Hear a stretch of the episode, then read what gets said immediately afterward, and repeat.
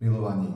Opět se k vám dnes chci přihovořit a pozdravit vás tou velikonoční radostí. Pokoj vám, jak přicházel Ježíš a proč ten pokoj slyšíme dnes z různých zdrojů, že ten pokoj schází v srdcích těch, kteří jsou zodpovědní za národy, kteří můžou, nedej Bože, vyvolat i válku. A proto vás chci hned na začátku prosit o modlitbu za pokoj i v Evropě, kousek od našich hranic a kdekoliv. Hlavně, ať ten pokoj je v našich lidských srdcích, který je tak důležitý.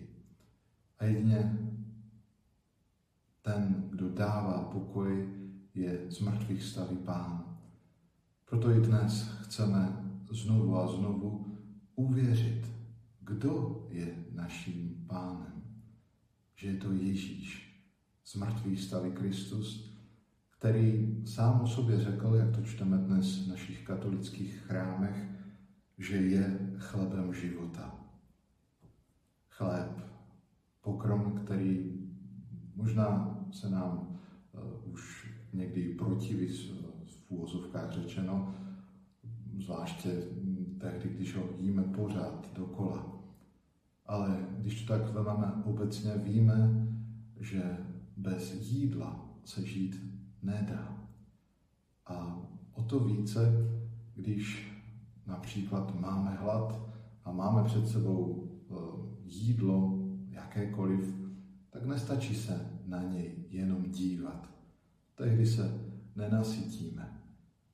A o to více, když Ježíš říká o sobě, že je chlebem života, že je ten chléb, který dává život věčný. Co to znamená? Sami dobře víme, že když jíme celý život, tak přece jenom ten pozemský život jednou skončí. Zemřeme.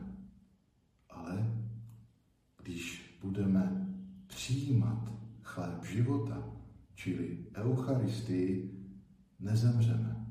A ten život věčný nám nebude darován až po tom přechodě nebo po tom přejítí do nového života, ale je nám dán už teď. A jak zajisté víme, život to jsou především vztahy. Vztahy, které žijeme se svými blízkými, s přáteli. A o to více Ježíš nás dnes zve, ať žijeme i v přátelství s ním, ať mu opět důvěřujeme, ať se nebojíme odevzdat mu svůj život, svěřit mu a důvěřovat po každé. A sami dobře víme, že je fajné, když člověk touží a má se koho chytnout, ví, jak má žít. Proto se nebojme i dnes uvěřit, že když budeme kráčet s Ježíšem, když se budeme sytit jeho chlebem, jeho tělem, tak nejenom nezemřeme, ale už nyní začínáme žít na věky.